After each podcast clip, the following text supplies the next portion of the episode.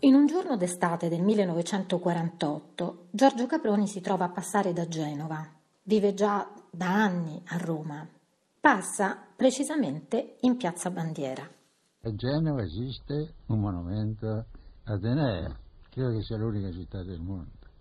Come sia venuta l'idea ai genovesi di farlo non lo so, so che questo monumento non lo voleva nessuno, ha girato da tutte le parti è andata a finire in piazza Bandiera, vicino alla chiesa della Santissima Annunziata, che poi viene chiamata piazza dell'Annunziata, che fu proprio la piazza più bombardata d'Italia. E vedi questo pover'uomo, questo pover'uomo con sulle spalle questo vecchio anchise per le mani, e dico, ma guarda un po', è proprio il simbolo dell'uomo d'oggi.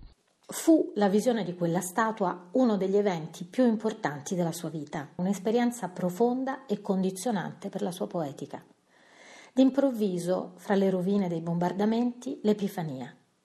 La statua settecentesca di Enea, opera di Francesco Baratta del 1726, Enea col vecchio padre Anchise sulle spalle e il piccolo Ascanio, sta passando e Caproni coglie quel momento e lo indica sopravvissuta al disastro che si svela agli uomini appena usciti dalla guerra, diventa un simbolo fondamentale. Diventa una nazione distrutta, l'amore del passato, la ricerca di un nuovo spazio dove andare sono dentro quella visione. Fra le rovine della città che ama tanto Caproni, Genova, la città della sua giovinezza, Enea continua il suo andare rivelatore. La sorte di quel gruppo marmoreo che simboleggiando un viaggio ha peregrinato in vari punti della città per finire la sua corsa in piazza Bandiera, la piazza più bombardata di Genova, colpisce il poeta. Enea è solo nella catastrofe, è figura di sconfitta e speranza e il poeta diventa Enea, specchio di una generazione intenta nella sua ricostruzione. L'epica è attuale, la storia torna nel presente. Enea consuma il suo passaggio, alle spalle la guerra, i regimi totalitari, la morte. Fugge senza sapere dove andare, fugge spinto da una disperata speranza.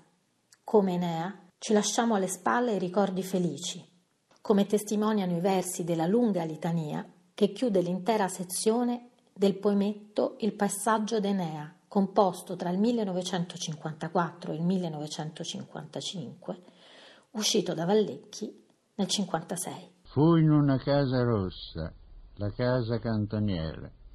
Mi ci trovai una sera di tenebra e pareva scossa la mente da un transitare continuo come il mare. Sentivo foglie secche nel buio scricchiolare. Attraversando le stecche delle persiane del mare avevano la luminescenza scheletri di luci rare. Erano lampi erranti da motorati viandanti. Frusciavano in me l'idea che fosse il passaggio d'Enea